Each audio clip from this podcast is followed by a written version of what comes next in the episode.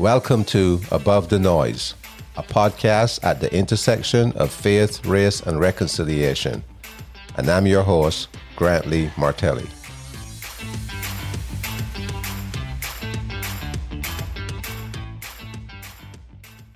Welcome back to my concluding conversation with my son Ryan. We'll pick up where he left off in part one, and then we'll move directly into his reactions and emotions as the story of our family's struggle with racism becomes more public in the book written by his mother-in-law entitled Still Time on Pie Pond.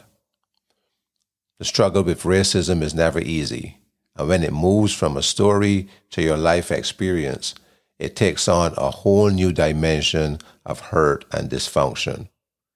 Before we rejoin the episode, we have to play another disclaimer to ensure that his words are not taken out of context. These comments are my own and my personal story, my personal history, and I do not speak on behalf of the Air Force. And while I am an Air Force member, that is one of my titles. I am also a father and a private citizen, and tonight I speak as a private citizen. This is where we ended last time. There is no one definition of Black or one definition of person of color, and there is no one definition of white there. We are people of diverse backgrounds, and that makes us individuals, and that makes us important, and that makes us beautiful, and that's what's important, is understanding all those things. Yeah, so you keep hitting on the theme of treating people as individuals, recognizing the uniqueness in people, the humanity in people, and focusing on those things that we can identify with that are positive and building relationships based on our commonalities rather than highlighting our differences. I hesitate to use that term, right? Yeah, because then you're making differences sound like differences are bad. Differences are meant to be celebrated, right? Right. The people that at Marie's and my wedding, we had Marie's roommate from Germany share that German tradition of that German wedding chalice that we both had to drink out of. That was super incredible. And then on the dance floor, you saw all sorts of different cultures from all over the world, like coming together with different cultures and dances. So the fact that we had toasts given in so many different languages, those differences are things that we should celebrate. So differences aren't bad, right? So we should start understanding that differences are what make us who we are, and those things should be celebrated and not feared, right? And so if we can see past the fact that difference is bad and look at difference is what makes us interesting, then I think that's what's important. Well, that's a good clarification, yes, and a good way to look at it. Or we start with the things that are similar, but we also celebrate the differences and recognize that those differences do make us stronger. And there's a lot to learn from other people and the way people do things and the way people see the world. You and Marie met in college and started dating each other, and you decided to get married. And the result of that is an interracial marriage. Tell us about some of the challenges you face and some of the things that may have made that a difficult choice for either of you to make. First of all, it wasn't a difficult choice for either of us to make based on race. It wasn't until after we got married that the topics of interracial marriage really came to the surface in a lot of different ways. It's interesting, like if you go on a road trip with your family and you go on a road trip with your wife, that's a good opportunity to see a lot of different things, and then you can understand how you see a lot of things differently, right? So just recently we were driving through Arizona of all places, and we stopped at this cafe that we'd stopped at before on Route 66. And next to this cafe was like this motorcycle bike shop, which was cool, fine. And so we took West to the park, which was next to that, with a railroad car. So our son was playing with the railroad car. And then I looked over and realized that this bike shop had a bunch of Confederate flags flying up there and saying stuff about not hatred, just heritage and whatever they were trying to publicize there. And so Marie and I had actually very pretty similar reactions to that, but it was, I think it was a little bit deeper within me that I was getting a lot more uncomfortable with this scenario. And we started to change what we were doing, and we picked up our son and we decided to keep driving. But those kind of experiences, you start to see things differently. It took a couple years to realize also that Marie's paternal grandfather didn't want to meet me. It took a couple years because those first couple years of our marriage, for a couple reasons, we were moving like every 6 months. We were busy. We were trying to figure out marriage, trying to figure out our new life. And so getting to go and see everybody was difficult. And then I think on another level, Marie's father was working on this scenario where he was trying to heal that scenario with his father, to say that, to make it okay in his father's eyes, Marie's grandfather's eyes, for us to come visit and get to know him. And he was doing a good job as Marie's father, I think, of shielding us from that. And it only became at some point where we got and moved to Alabama, and we were just down the road from Marie's grandparents' house in Georgia. And she said, I want to go back to the farm. I want to show you the farm where I grew up. And I have all these memories of making molasses and finding turtles in the pond and going fishing and these things that I want you to meet my grandfather. I had met her grandmother, but not her grandfather. And then when Marie called her parents at that point and said, hey, we want to go do this, that's when Marie's dad came and said, no, you can't right now. I'm working on this thing. Your grandfather doesn't want to meet Ryan because he has a problem with the color of his skin. That was a big, and it continues to kind of still be a big experience in our life, because since then we've had 2 kids and a third on the way, and we're still trying to heal that relationship. But it's probably the single biggest event in our, as you put it, interracial marriage that's been difficult to swallow. Do you see any similarities in that to what your mom and I went through when we decided to get married? Yeah. I mean, the way you guys also did a wonderful job of being parents and shielding me from all of that was happening, to then go and realize later, as you told us what happened, that after you two got married, because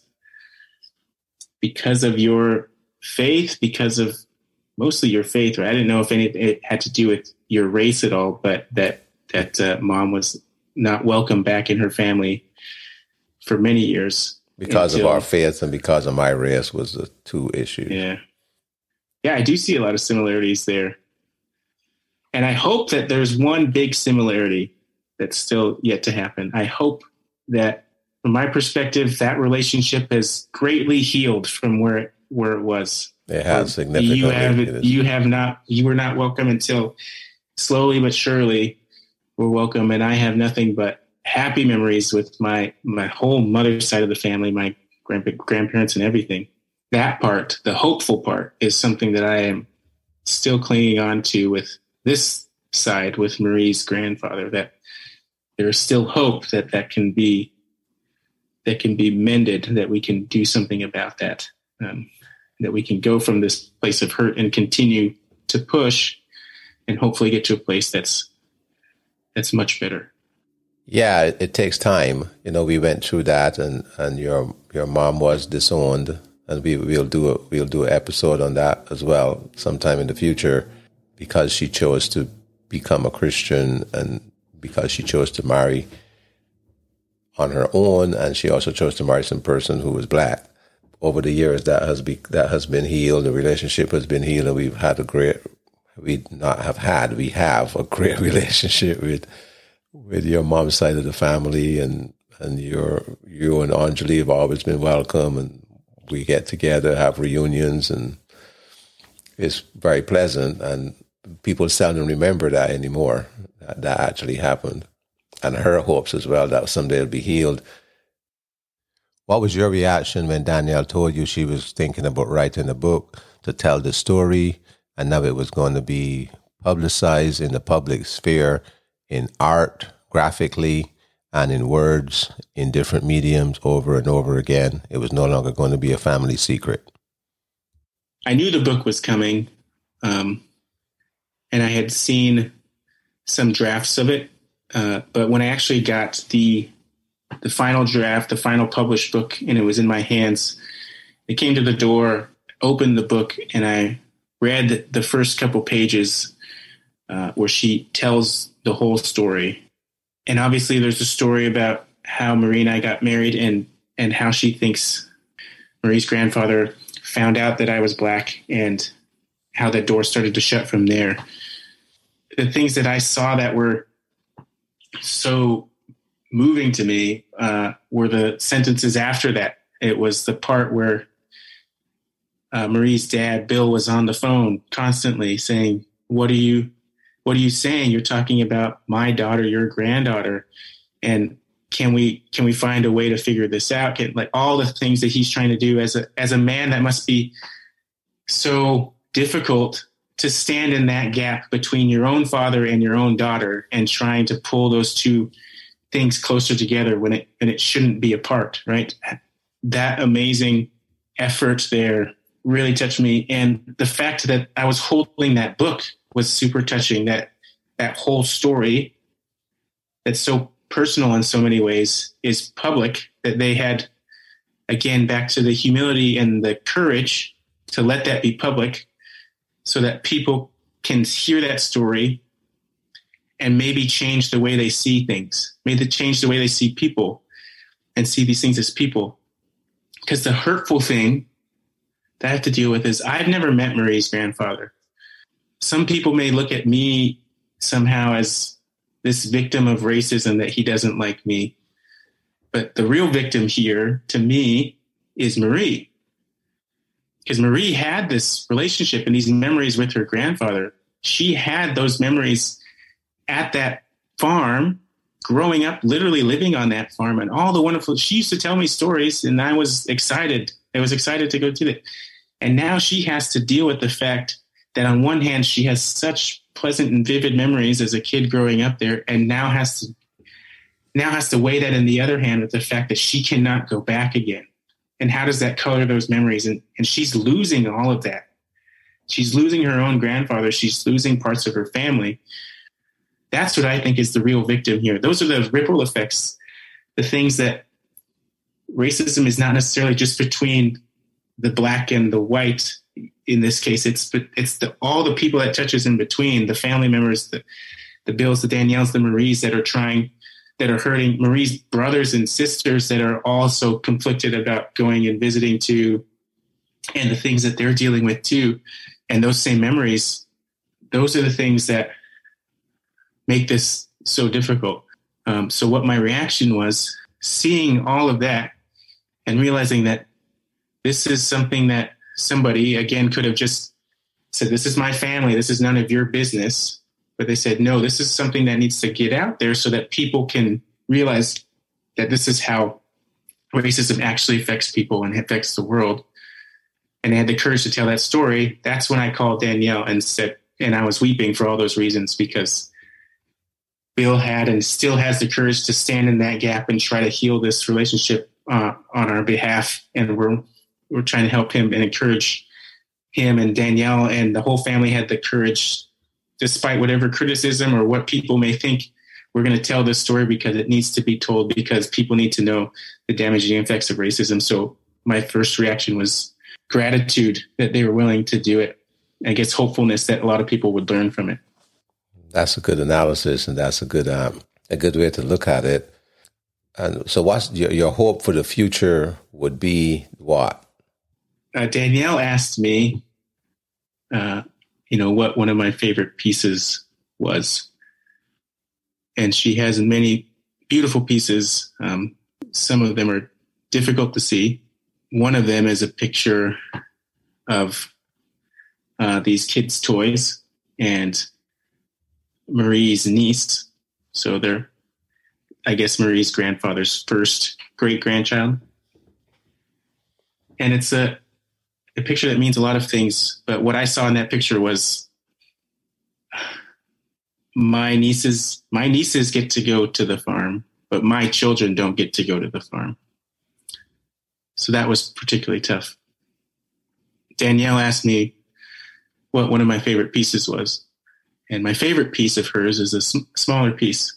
And it framed in this encaustic photo is the side of a farmhouse, and there's a door, and that door is closed. And immediately to the side of that door is the frame of another door, like a screen door that has yet to be installed, but it's leaning against the farmhouse. And to me, that's kind of a metaphor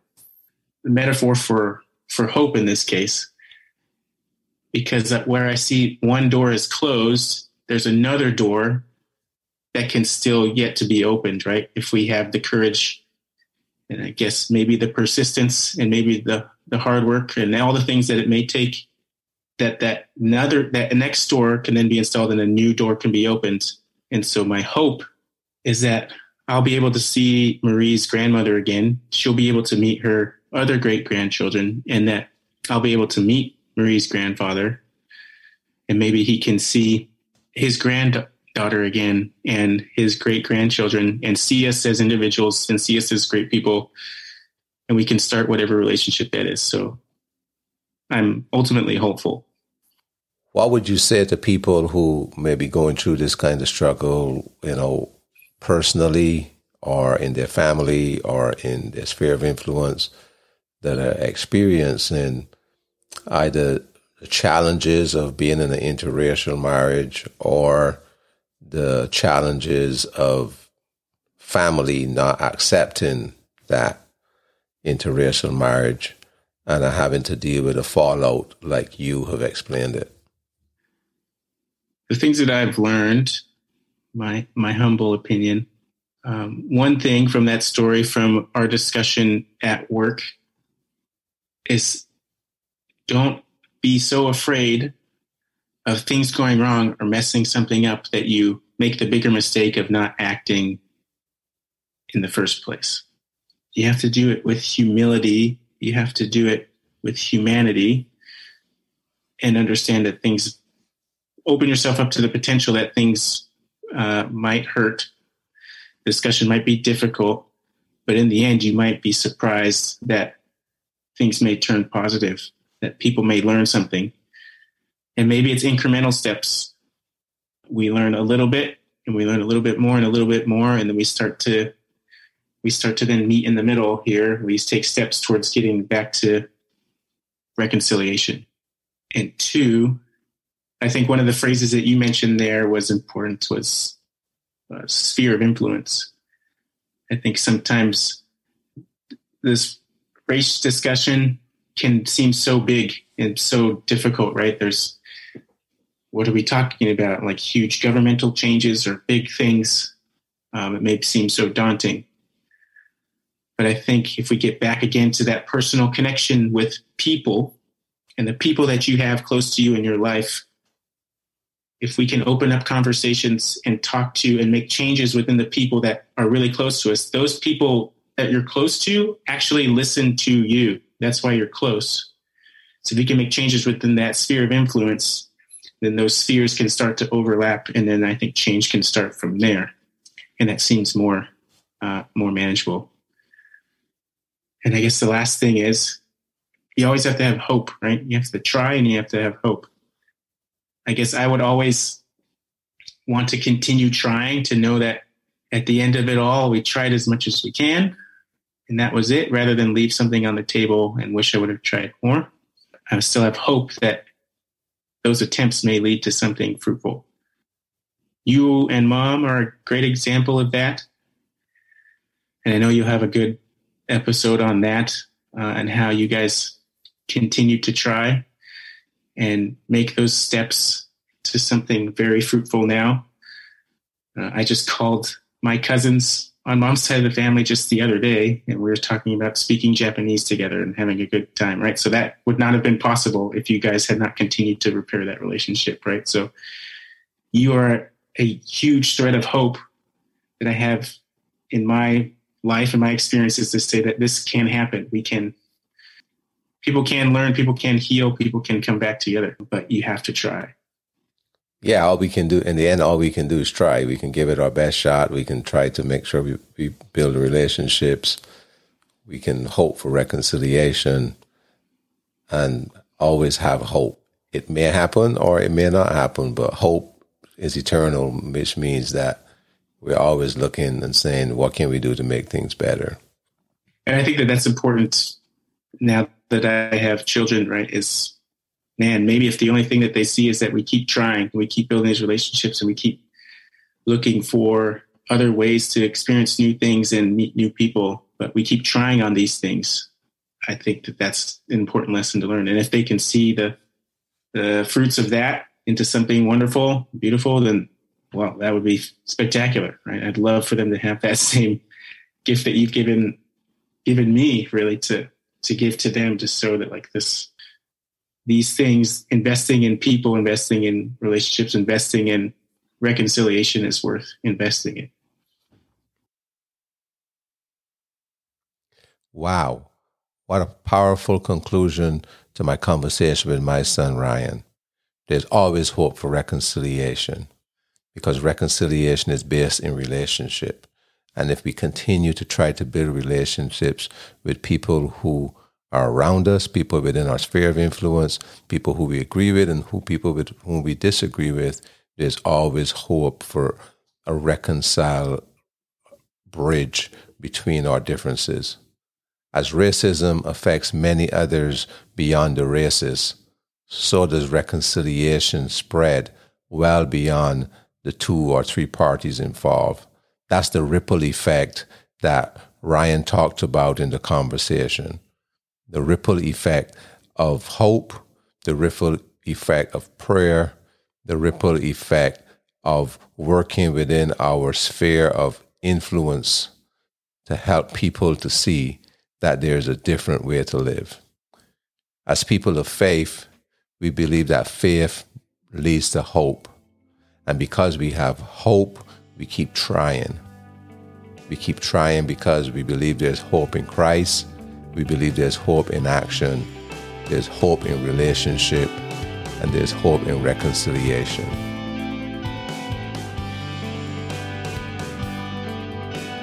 There's still people out there who say that racism doesn't exist, or they don't see it, or they don't believe that it still happens in this day and age.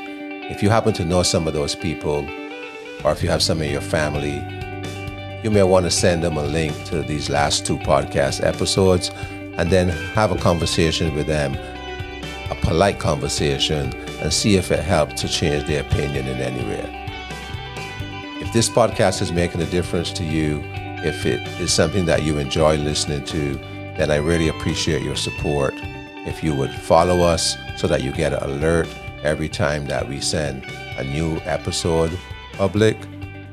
You can also follow us on our Facebook page or on Instagram. And you can leave a review in the site where you're listening to us right now. That makes a big difference in the podcast world. And every positive review we get, every 4 or 5-star review we get, raises us up within the algorithm to make Above the Noise more visible to more potential listeners. And you can also send us an email at abovethenoise24@gmail.com. abovethenoise24@gmail.com.